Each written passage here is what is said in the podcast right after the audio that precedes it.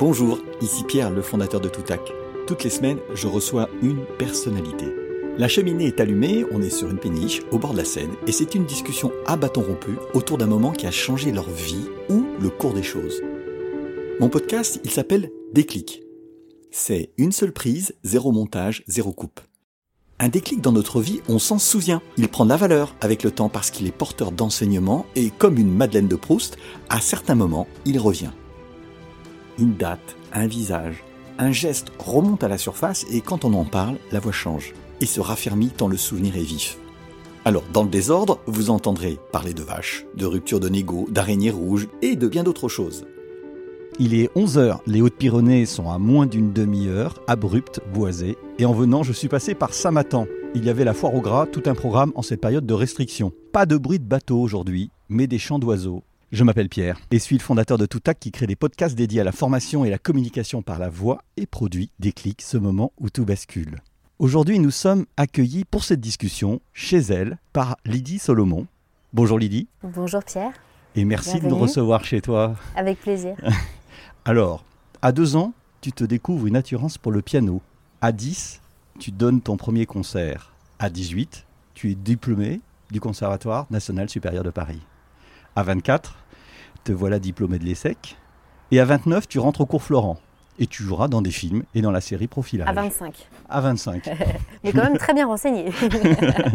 Alors, c'est vers 29 ou 25, je ne sais pas. En tout cas, c'est pendant cette période-ci que la préparation d'un film sur Bernadette Soubirous, que tu ne joueras pas, ne t'empêche pas de te plonger dans les évangiles et de découvrir la foi. Incroyable, documentation. Oui, exact. Aujourd'hui, tu es concertiste, mais aussi chanteuse.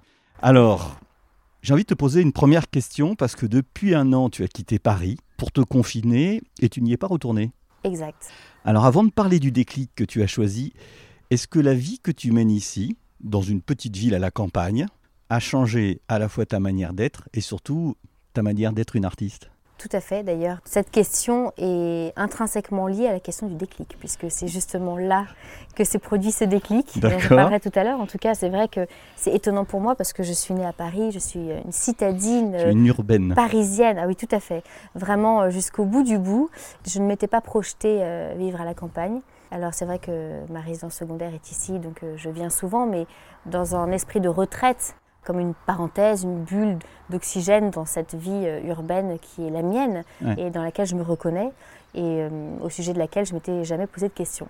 Et le confinement est arrivé, effectivement, je me suis dit il est urgent d'aller au plus profond de soi et d'aller puiser justement un peu plus profond qui on est et d'aller chercher qui on est vraiment et ce dont on a envie. Et parce que finalement, j'ai eu une sorte d'intuition que le monde serait plus jamais comme avant. Bah les masques justement, au moment où on a mis les masques, je pensais que c'était le moment de les enlever, c'est-à-dire en mettre un pour en enlever un autre et aller vers qui on est vraiment. Et donc c'est pour ça que ici, artistiquement évidemment les concerts sont à l'arrêt, donc ça donne l'occasion de vivre son art autrement. Oui. Pour moi c'est une bénédiction parce que justement ça me permet de créer, d'explorer, d'oser et de faire des choses que j'aurais jamais d'une part osé faire et d'autre part eu le temps de faire. Et dans ta manière de jouer, le fait d'être là, je peux décrire, on a les Pyrénées pas très loin, on a un palmier pas très loin non plus. Tu me dis que tu n'es pas souvent sur ta terrasse, mais est-ce que ça a changé ta manière de jouer du piano ? Est-ce que quelque part, il y a un lien entre ce lieu ? Bah, je crois qu'on va passer au déclic, parce que c'est alors, vraiment ça. Là, vraiment, on y rentre. Alors, pour tout le monde, sachez que je ne connaissais pas le déclic avant qu'on en parle, donc je te laisse la parole. Eh bien, oui, ça a changé ma façon de jouer, ça a changé ma façon d'entendre la musique, de la voir et de vivre mon art, mais surtout mon métier, puisque c'est un art, mais c'est un métier aussi que je pratiquais, donc des concerts où j'interprétais la musique classique sur scène, en solo ou en concert, en France, à l'étranger. Donc, j'ai parcouru le monde à faire des concerts de musique classique, dans un format qui est avec un protocole qui est très précis, donc, un récital d'1 heure où on joue un programme, Bach, Beethoven, Chopin, peu importe. Voilà, donc ça c'était ma vie depuis que j'ai 10 ans. Et puis le confinement est arrivé, les concerts se sont arrêtés. Ça tombait pas plus mal parce que j'étais au bord du burn-out. Parce que juste avant le confinement, j'ai enchaîné beaucoup de concerts avec des programmes différents, dans des lieux différents. Et ça a été très exigeant. Et donc finalement, j'étais assez contente de pouvoir prendre cet instant de pause au milieu des palmiers et de la montagne et de me dire au fond de quoi j'ai envie, où va le monde, quelle est ma place, quelle est ma mission, qu'est-ce que j'ai envie d'apporter au monde. Et j'ai repensé à un projet que j'avais déjà eu depuis longtemps, mais que je n'avais jamais osé réaliser. qui était de faire un lien, parce que je suis un être de lien, enfin nous sommes tous des êtres de lien, mais en particulier moi, j'aime toujours tout ce qui est à la frontière entre deux mondes. Mmh. Je suis franco-coréenne, donc la France et la Corée ne sont pas forcément des cultures qui sont... c'est des cultures assez éloignées, même si elles s'aiment beaucoup, elles s'apprécient beaucoup. Les Coréens, j'y étais il y a très longtemps, ils aiment beaucoup les Français. Ah oui, énormément. Mais quand je dis ça, c'est peut-être un peu une généralité, mais c'est vrai qu'il y a un lien. Non, non, c'est vrai, ils aiment beaucoup. Alors ils aiment beaucoup l'Occident de manière générale, ouais. mais les Français en particulier, ils aiment énormément les métis. D'accord. Franco-coréens, là, ils sont fous d'eux en Corée. Quand j'y vais, je suis une star. C'est incroyable de voir. Alors un blond aux yeux bleus, encore, c'est tout à fait un extraterrestre. Hein. Ouais. Même encore aujourd'hui, hein, je dis ça, mais c'est encore le cas aujourd'hui. Donc ils sont très très à l'écoute de ce que nous faisons en Occident. Donc en particulier, par exemple, la musique classique et la littérature. Mon grand-père, par exemple, qui est décédé il y a quelques années malheureusement, il y a 4 ans, eh bien, c'était l'homme de lettres qui a traduit tous les grands classiques de français au coréen. Balzac, Monterland, Flaubert, Proust. Et donc il était très francophile, lui en particulier, mais le coréen de manière générale. Et donc j'aime ces liens. Alors voilà, j'ai une culture juive, je suis juive par mon père, bouddhiste par ma mère, catholique, française, enfin bon. Donc c'est le melting pot. Ouais. Et je trouve que ce qui se passe aux frontières entre deux mondes qui sont pas naturellement, qu'on n'associerait pas, et ben c'est là que c'est intéressant. C'est comme, ça me fait penser d'un coup là, à ce compositeur Schoenberg qui a ouvert la voie vers la musique atonale, on va dire, qu'il a enlevé la tonalité, qui avait été créée, enfin qui avait été la référence dans nos oreilles. Le passage le plus intéressant dans l'œuvre de Schoenberg, c'est quand il flirte avec l'atonalité, où il sort de la tonalité comme quelque chose d'interdit, mais voilà, on va vers un inconnu, on ne sait pas où on va. Et donc il va et vient entre les deux, en particulier dans La Nuit Transfigurée, et c'est là que je trouve que tout se joue. Mmh. Et donc ce projet, cette longue digression pour dire que ce projet, ça faisait longtemps que je l'avais en tête, c'était faire le lien entre la musique classique et aujourd'hui. Parce qu'aujourd'hui, soyons honnêtes, c'est vrai que la musique classique... Eh bien, c'est une musique qui est éternelle, entre guillemets, parce qu'on connaît ce patrimoine de loin ou de près. Mais honnêtement, après le Covid, je ne sais pas où en sera la musique classique. Déjà, le public sera abîmé par la crise quand même, parce que c'est quand même un public qui est assez âgé. Il y a un grand pianiste qui a arrêté en disant qu'il ne voulait plus avoir des salles de concert pleines de cheveux blancs. C'est vrai, récemment Jean-René Duchable, non? François-René Vichard, c'est un grand ami avec qui on a joué beaucoup de piano. Il avait arrêté en disant... Et lui, il a arrêté il y a longtemps. Ouais, mais il est toujours revenu. Ouais. Ça, c'est naturel, il revient au galop. Mais enfin bon... On revient sur ton... Voilà. En tout cas, oui, c'est un grand ami que je salue ici, d'ailleurs, François-René. Donc, c'est une musique aussi qui est très subventionnée en France. Donc, ça, plus ça, plus ça, fait que je ne sais pas si la musique classique sortira vraiment indemne de cette crise. Mais pour autant, tout le monde connaît la Lettre à Élise, la Marche Turque. Enfin, ce sont des airs qui sont totalement universels et ancrés dans le cœur de chacun. Et donc je me suis dit, autant prendre ce patrimoine comme une pâte à modeler et en faire quelque chose en le retwistant, le reliftant, en le remettant au goût du jour. Comme un peu a voulu faire un Stephen Zweig à son époque, qui avait dit, tiens, moi je vais prendre tout Proust et je vais le condenser pour le mettre au goût du jour de notre vie moderne du 19e siècle. C'était déjà dans la préoccupation des esprits. Et donc voilà, c'est ce que je voulais faire. Bon, c'est pas du tout, je ne suis pas du tout novatrice, parce que Serge Gainsbourg l'a fait avant moi, il y en a plein qui l'ont fait avant moi. Mais c'est vraiment une démarche que j'assume et que je ne m'en cache pas. Donc j'ai commencé à composer des chansons. Alors j'ai commencé à explorer les œuvres de la musique classique. J'ai commencé à travailler avec une grande artiste que j'apprécie beaucoup et que je salue ici aussi, qui s'appelle Sylvie Hoarau, qui formait le groupe Brigitte avec son acolyte. Oui. Et nous avons exploré des œuvres ensemble pour voir qu'est-ce qu'on pourrait en tirer. Donc on a écrit quelques titres. Moi j'ai écrit des titres aussi de mon côté.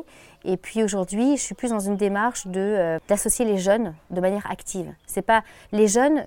Il y en a 1 sur 10 qui écoute la musique classique, le temps d'attention est de 8 secondes, donc on ne va pas leur mettre la symphonie de Shostakovitch dans les oreilles qui dure 75 minutes, c'est pas possible. Ouais. Mais en revanche, je pense qu'il y a un moyen, une porte d'entrée.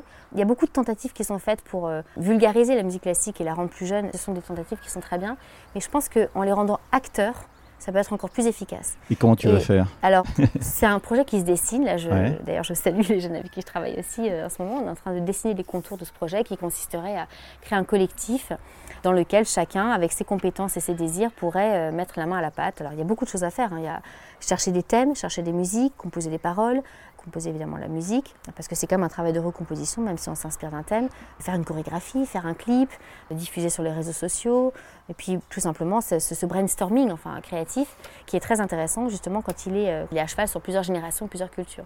Donc là, on est en train de monter ça. Et les jeunes, tu les prends où? Ceux avec qui? Comment tu les choisis? C'est des gens que tu connais? Oui, alors je les choisis un petit peu parce que c'est un choix qui se fait naturellement. En fait, j'en parle à un ami qui me dit « Tiens, ma fille, machin, machin, je pense que ça l'intéresserait. Puis après, on voit quelles sont les appétences de chacun, ouais. Quel est le rapport à la musique. Ce ne sont pas forcément tous des musiciens. Ça peut être des jeunes qui ont un talent, que, par exemple l'équitation, ça peut être un talent qui peut être complémentaire, parce que sur l'image, ça peut faire très très beau. Donc ce sont des jeunes qui, avant tout, ont envie de se lancer dans cette aventure, qui est au contour encore vague. Mais aujourd'hui, je pense qu'on a tous besoin d'avoir un projet qui soit un peu comme une mission, quoi, pour préparer le monde de demain. Quand tu penses à ces jeunes ou à Sylvie Hoarau, tu te dis je vais faire quelque chose avec... Ça va être de la musique d'aujourd'hui complètement, ou c'est de la musique d'hier que tu réécris? Comment tu vas faire? C'est de la musique d'aujourd'hui, entre guillemets. C'est-à-dire, ce sont des chansons de variété. D'accord. Donc, ah oui, c'est peut-être la précision que je n'ai pas apportée tout à l'heure. Oui, c'est ça. C'est-à-dire que des œuvres qui durent un quart d'heure, par exemple, ouais. Avec une sonate de Beethoven, on pourrait faire un album de chansons de variété. Tellement c'est riche. Parce qu'une chanson de variété, c'est en réalité très, très, très condensé.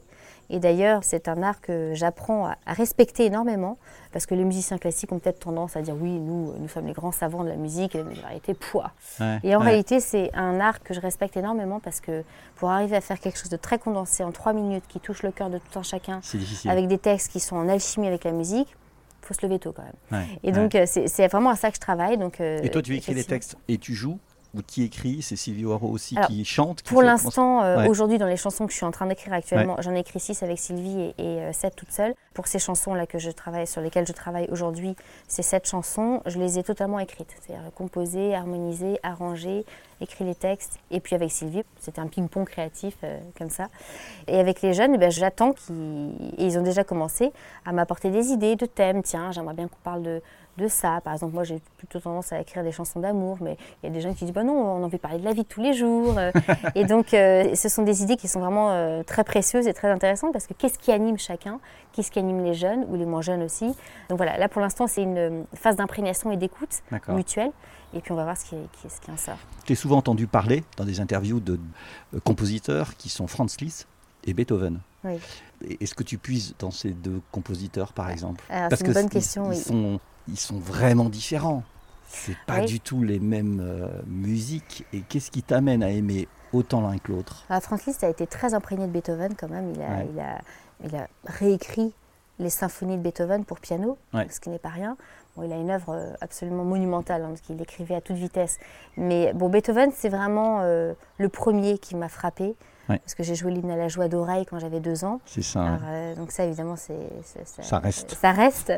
Ça reste. Et puis, quand j'étais au conservatoire, je me souviens, je déchiffrais très facilement les sonates de Beethoven. Je ne sais pas pourquoi, particulièrement les sonates de Beethoven, je les déchiffrais comme si je les avais déjà rencontrées. Et à tel point qu'un jour, mon professeur de piano, Jacques Rouvier, que je salue aussi, j'ai beaucoup de monde à saluer aujourd'hui, m'a dit « mais disons que c'est incroyable, tu as écouté Beethoven dans le ventre de ta mère. » Alors je suis rentrée chez moi, j'ai dit à ma maman « tu sais, le professeur m'a dit ça ». Et maman me regarde et me dit « mais c'est vrai ». Pendant 9 mois, j'ai beaucoup écouté de Beethoven. Alors du coup, je me suis dit, bah zut, alors est-ce que c'est mon choix ou est-ce que j'ai été conditionnée? Parce que mon père écoutait aussi Beethoven, il aimait beaucoup. Ouais. Mais bon, de toute façon, on va pas refaire le monde. Je suis tombée sur un piano, je suis tombée sur Beethoven, je suis tombée dans la marmite comme Obélix quand j'étais petite. Ouais. Et je m'en suis jamais défaite. Et c'est vrai qu'au-delà de sa musique, qui est vraiment, il a fait des tubes et j'en ai repris dans certaines de mes chansons. Ouais. C'est, je pense, la personnalité qui me touche le plus de tous les compositeurs. Je suis très touchée par un Chopin, par Liszt, par Mozart. Leur vie, leur caractère m'émeut vraiment. Mais celle de Beethoven, c'est celle dont je me sens le plus proche. Et pourquoi? Parce qu'il a eu une enfance très difficile. Oui. Il se faisait battre par son père, sa mère était dépressive, ne le protégeait pas. Il a eu une enfance vraiment maltraitée, on dirait comme ça aujourd'hui. Et donc, il n'a jamais pu s'appuyer sur quelqu'un, s'abandonner dans la confiance. Et sa musique, je trouve, est imprégnée de ça. C'est une musique qui respire le « je me suis formée tout seul, à la force du poignet, je compte sur personne d'autre que moi, et ma force vitale, et j'y crois ». Et du coup, quand il est devenu sourd à 28 ans, il y a songé au suicide. Eh bien non, il a persévéré. Et c'est même là qu'il a composé ses plus grandes œuvres. La 9e symphonie, des quatuors d'une complexité incroyable. Enfin, c'est les plus belles œuvres. L'hymne à la joie, il était sourd. Bon, c'est un thème qu'il avait déjà entendu, qu'il travaillait déjà dans sa tête. Et c'est vrai aussi que jusqu'à 28 ans, il avait une mémoire auditive et inouïe. Bien, voilà, c'est ça, bien au-delà de la moyenne. Donc je pense qu'il a gardé cette mémoire auditive qui lui a permis de compenser après avec les vibrations et l'écoute intérieure. Mais bon, quand même, c'est quand même terrible pour un musicien de devenir sourd. sans parler de son lien avec ses employeurs potentiels. Je voudrais travailler avec vous, mais je suis sourd. Qui va travailler avec quelqu'un ? Ça passait pas très bien. Ça passait pas très bien. Et je trouve qu'il a toujours gardé cette foi qui a surmonté le handicap, il a sublimé.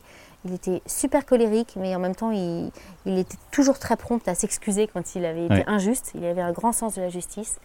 Et donc voilà, pour ces raisons-là, je me sens très proche de lui. Et alors, quand je pense à Franz Liszt, il y a quelque chose qui m'est venu, puisque tu parles aussi de ta foi. Et en fait, Franz Liszt a ce site particulier, c'est qu'il aimait beaucoup les femmes. Et il a, ces dernières années... On n'a pas ça en commun. Non, mais le fait qu'il devienne abbé, je crois, sur ces 10 dernières années... Mais... Et comme tu es croyante, je me disais, mais il y a peut-être aussi un lien qui s'est fait comme ça. Oui, tout à fait, sans doute, parce que je trouve que sa musique est très religieuse au sens de l'étymologie, quoi. Religare, qui veut dire relier. Oui. Je trouve que sa musique est très religieuse dans cela, mais en même temps, toute la musique qui me touche, même celle de Beethoven, celle de... Enfin, c'était des grands croyants aussi, d'ailleurs. Toutes les musiques, je trouve, qui sont universelles, quelque part, elles sont religieuses. Je dirais, au risque de choquer les gens, au sens vraiment de relier les âmes et unir les gens les uns avec les autres. Parce que quand même, quand on pense qu'une chanson peut faire un tube planétaire, c'est bien qu'on a quelque chose en commun tous. On n'est pas forcément religieux, c'est plus de l'ordre de peut-être de la spiritualité que de la religion. On peut très bien sentir une forme de transcendance sans être religieux. Tout à fait, c'est pour ça que je dis religieux au sens de religarer, de relier. Ouais. Pas au sens du dogme, de la profession qu'on choisit. Bien sûr, mais au sens du lien qui se crée. Parce que religieux, ça veut dire ça à la base. Ça ne veut pas dire catholique ou juif ou protestant ou musulman. Ça veut dire qu'on est relié par un lien invisible. Et je pense que ce qui animait Liszt, c'était surtout ça. Parce qu'en effet, il a eu une vie amoureuse quand même assez riche. Oui. Et malgré ça, il avait toujours ce lien qui le reliait à l'invisible et au transcendant. Mais depuis très jeune, parce que, alors je ne voudrais pas dire de bêtises, je crois qu'il avait 7 ans, quand il a eu sa première extase spirituelle, il est tombé dans les pommes, tellement il était en extase. Ouais. D'ailleurs, on l'a tenu pour mort pendant une semaine dans la Gazette, puis après la Gazette a rectifié, non, il n'est pas mort, mais il était tellement habité par l'esprit que, évidemment, ça a imprégné toute son œuvre, bien sûr. Quand je te vois parler, et je suis le seul pour l'instant, mais on entend ta voix, on entend quelqu'un qui est passionné, c'est-à-dire que tu t'engages dans tes propos, que... tu as eu une passion donc, pour la musique qui est perpétuelle, mais tu as aussi voulu et tu as fait du cinéma. Donc tu aimes le visuel. Là, tu es en train de chanter. La passion, c'est ce qui te fait passer, qui te guide. Et qu'est-ce qui t'amène, si tu veux, à vouloir, avec un talent initial exceptionnel pour le piano, pour autant, tu t'en satisfais pas.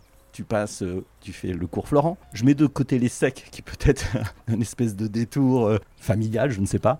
Mais, entre autres. Qui n'a pas été dénué de passion non plus d'ailleurs, parce que la vraie passion, c'est, pour moi en tout cas, et je pense pour tous au fond de nous, c'est les uns et les autres, c'est les personnes. On ne peut pas dire que j'aime le piano comme j'aime une personne.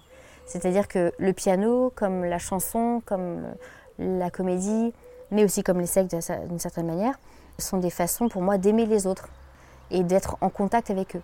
C'est vrai qu'à un moment donné, quand le confinement est tombé, je me suis dit, est-ce que j'ai envie de continuer à seulement interpréter des morceaux ou est-ce que j'ai envie de créer quelque chose, de co-créer quelque chose ?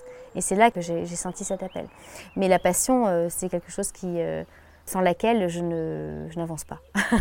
Et d'ailleurs, Beethoven disait, on peut jouer faux, on peut faire des fausses notes, on peut faire des fautes de toutes sortes, mais ça, c'est pardonnable. Mais jouer sans passion, ça c'est impardonnable.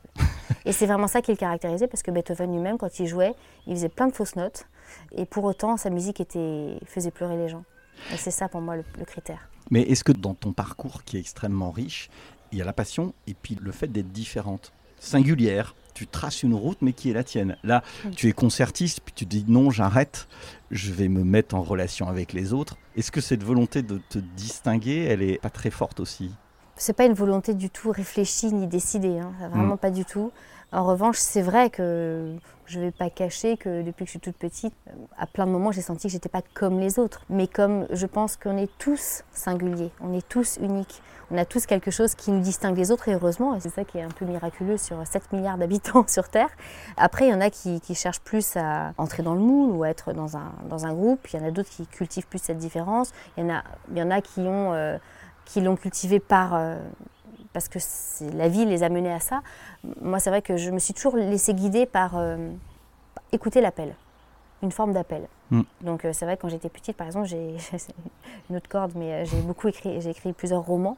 Oui. Et c'était une période de ma vie où j'avais besoin d'écrire, vraiment d'écrire des histoires, de mettre sur papier. Et ça, je ne pouvais pas l'exprimer au piano. Tu les as relus? Oui, je les relis de temps en temps. J'ai même caressé l'idée de pouvoir... T'as puisé des choses dedans pour écrire? Alors, pas consciemment, mais d'accord, je sais qu'il y a des fils qui se déroulent, que j'ai commencé dans mes romans et que je continue dans mes chansons. Ça, c'est vrai. Pourquoi pas, un jour, je n'exclus pas l'idée de les rendre publics un jour. C'est pas du tout d'actualité aujourd'hui, mais en tout cas, c'est vrai qu'un artiste... Mais Chopin, c'est pareil, c'était un comédien hors pair, il faisait rire, c'était un comique aussi, il écrivait très très bien, il avait une très belle plume, bon, il jouait du piano très bien, il disait que pour savoir jouer du piano, il faut savoir chanter. Moi, je pense que c'est important d'embrasser plusieurs arts, pour se spécialiser, pourquoi pas, mais au moins d'y goûter et de voir comment on s'exprime dans d'autres arts. Ne serait-ce que quand on interprète une œuvre de musique classique, quelque part, je pense qu'on n'est jamais aussi vrai quand on interprète une œuvre de Chopin, par exemple, que quand soi-même on s'est essayé à la composition. Parce que ça veut dire quoi composer? Ça veut dire quoi être sous l'emprise de l'inspiration? C'est important de connaître cet état pour aussi pouvoir le restituer et ne pas seulement jouer mécaniquement. Puis tout à l'heure, tu parles beaucoup d'être relié aux autres. Là, ça fait 1 an que tu ne fais pas de concert. Quand tu es en concert, il y a un lien qui se tisse avec la salle? Bien sûr. Comment tu sens le lien? Est-ce que c'est fort? Est-ce que ça... Tu vois, on voit en ce moment, que ce soit des manifestations sportives, voire des artistes, on a vu des choses à l'opéra extraordinaires, mais il n'y a pas de lien, il n'y a pas de public. Les artistes saluent dans le silence. Comment tu fais ce lien? Est-ce que c'est important pour toi? C'est trop nouveau pour que je puisse en parler, parce que j'ai fait quelques interventions des concerts par Zoom, par visio. Je ne vais pas dire que c'est la même chose qu'en chair et en os, mais dans cette période de désert, bah, c'est mieux que rien déjà, on peut dire ça. C'est mieux que rien parce que le lien, il est là quand même en visio. Je pense que la visio, enfin les nouvelles technologies ont quand même, heureusement qu'elles ont des choses à nous apporter aussi, parce qu'on peut quand même communiquer les uns avec les autres. Ce qui est, heureux sommes-nous, enfin je veux dire, on pourrait très bien dire les concerts s'arrêtent et puis on n'a aucun moyen. Peut-être que... D'ailleurs, peut-être qu'on se consolerait autrement, peut-être que ce serait mieux par les lettres, que les chevaux iraient livrer d'une maison à l'autre, je ne sais pas. En tout cas, bon, mais c'est quand même pas la même chose, c'est sûr, qu'en vrai, bien sûr. Et puis, c'est pas la même chose que de voyager dans un pays et de s'imprégner de la culture locale et de rencontrer, de parler la langue et de parler avec les gens, puis de les retrouver le soir dans la salle de concert. Donc, c'est sûr que c'est une souffrance, bien sûr. Bien sûr, c'est une souffrance, bien sûr, c'est un sacrifice, bien sûr, c'est frustrant. Mais j'aurais peut-être pas la même attitude de révolte que certains. Bien sûr, je suis révoltée. Je suis surtout révoltée contre l'injustice que des gens meurent, que des familles soient amputées. Ça, c'est surtout. Et je pense qu'en tant qu'artiste, on doit être un peu des modèles aussi, des modèles dans notre comportement. Je pense qu'on doit aussi montrer que, bien sûr, l'art c'est important, bien sûr, partager c'est important. Et ô combien moi, je suis frustrée de ne pas pouvoir être en lien avec mon public en chair et en os. Mais avant tout, je mets les choses dans l'ordre. Avant tout, c'est la vie, la sécurité, la santé. Et puis faire les choses comme on peut. Donc si c'est avec les nouvelles technologies, les réseaux, ce sera avec ça pour l'instant. Et puis donc il faut accepter aussi les choses comme elles sont et prendre notre mal en patience, mais aussi profiter de cette période qui est peut-être un signe aussi de la nature pour se réinventer et pour proposer quelque chose et préparer un demain qui, je pense vraiment, sera très très différent du monde qu'on a connu et qui ne reviendra plus jamais. Mais est-ce que tu as l'impression que la relation entre les hommes et les femmes va changer? Je suis frappé par une chose. Premier confinement, on passait son temps sur Zoom. Beaucoup de gens à se faire des réunions, enfin des apéros Zoom, des choses comme ça, ainsi de suite. Le temps passant, il y a une fatigue qui s'instaure, une lassitude, je pense. Est-ce que les relations vont être plus justes, je ne sais pas, plus vraies, plus différentes, parce qu'on a eu cette année de césure, pour dire au minimum? Je pense que ça se joue sur plusieurs plans, mais peut-être... En ce moment, on voit quand même beaucoup de méfiance aussi envers les uns et les autres d'un point de vue sanitaire, quoi. Donc ça, c'est un peu triste parce que... On met à distance. C'est ce qu'on a appris quand même. Tout à fait. Après, la prudence, c'est bien d'être prudent. Oui. Mais le problème, c'est que ça peut vite dévier à la méfiance et la paranoïa et donc une méfiance qui n'est pas bienveillante envers l'autre. Donc ça, il faut vraiment faire attention à ça. C'est-à-dire prudent, oui. Se protéger, oui. Avoir bien conscience qu'on est... potentiellement le maillon d'une chaîne de transmission, donc être responsable et assumer que il faut faire attention à soi et aux autres parce que là on est tous embarqués dans le même bateau et là plus que jamais on expérimente le fait qu'on est tous liés, on est tous unis dans la même expérience, donc c'est aussi une belle expérience aussi je trouve pour penser aux autres différemment. Donc la prudence devrait nous amener à être plus en amitié et en bienveillance avec les autres que le contraire et c'est pas toujours ce qui se fait. Pas du tout souvent ce qui se voit. Par contre pour le monde d'après je pense que Enfin, j'imagine oui. que les gens qui vont aller au spectacle ou qui vont se remettre à vivre, eh bien, ils auront vraiment envie d'aller vers les choses bonnes, les choses vraiment qui leur font plaisir, rire, mais aussi se nourrir. Enfin, se nourrir, évidemment, aller au restaurant, mais aussi se nourrir culturellement. Qu'est-ce qui te manque le plus aujourd'hui dans le fait d'être ici? Est-ce qu'il y a des choses, tu te dis, oh, non mais ça, je n'en peux plus de quelque chose? On a tout. Est-ce que tu... Non, il n'y a rien. T'es comblé. C'est une réponse qui, j'ai conscience, peut choquer, mais honnêtement, non. Je ne sens pas de...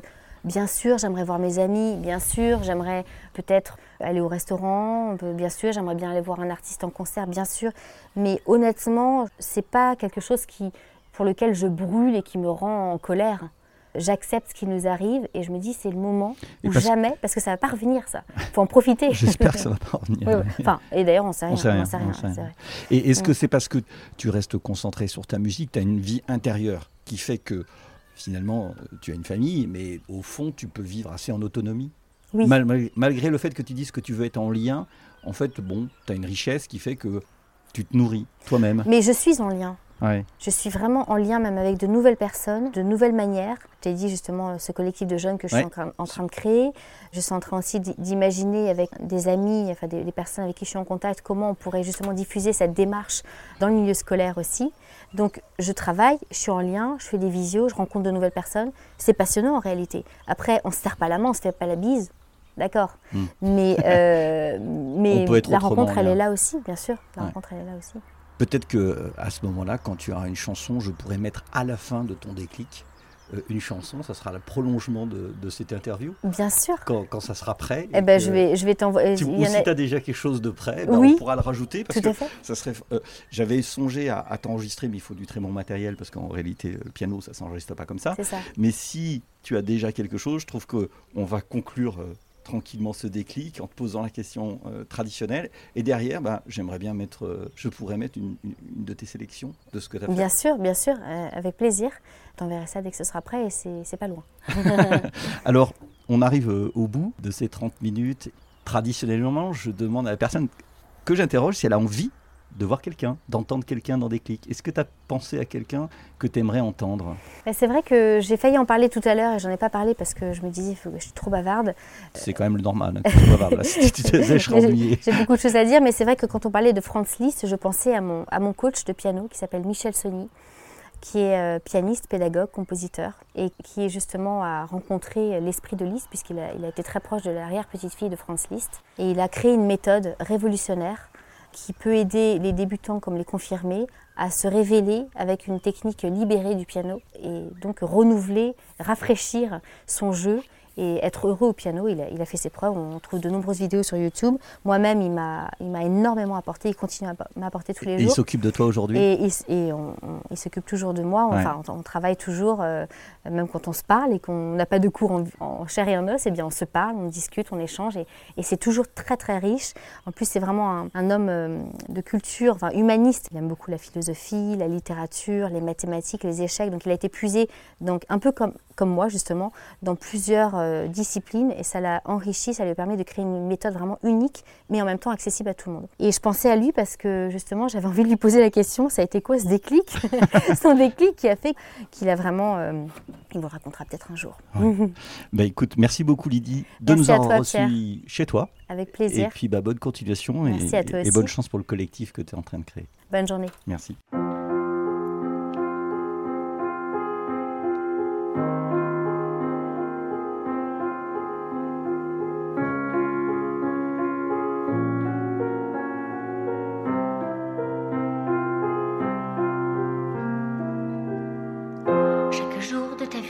Passe à ressasser le passé qui s'efface.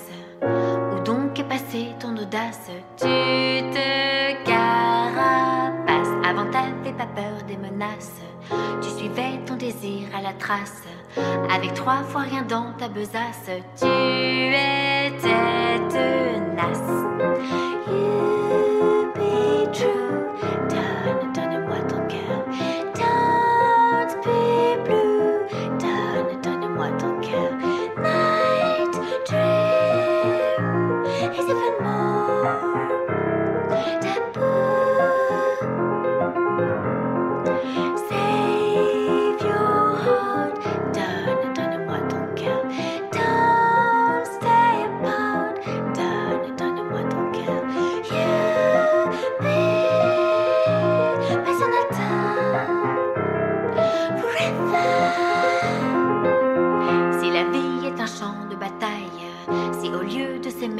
chamaille. Si nos rêves sont des feux de paille, alors dis bye bye avec persévérance et courage.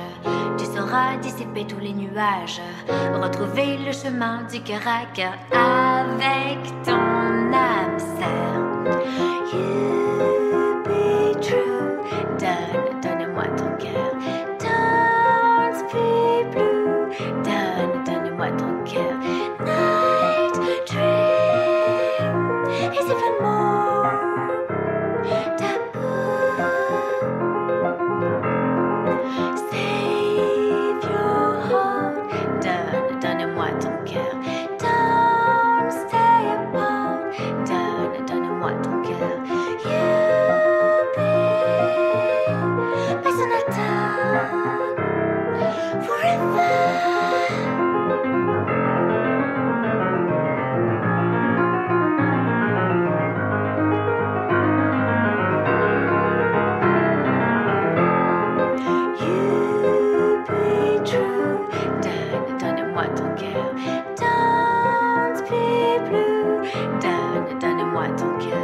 Night dream is even more.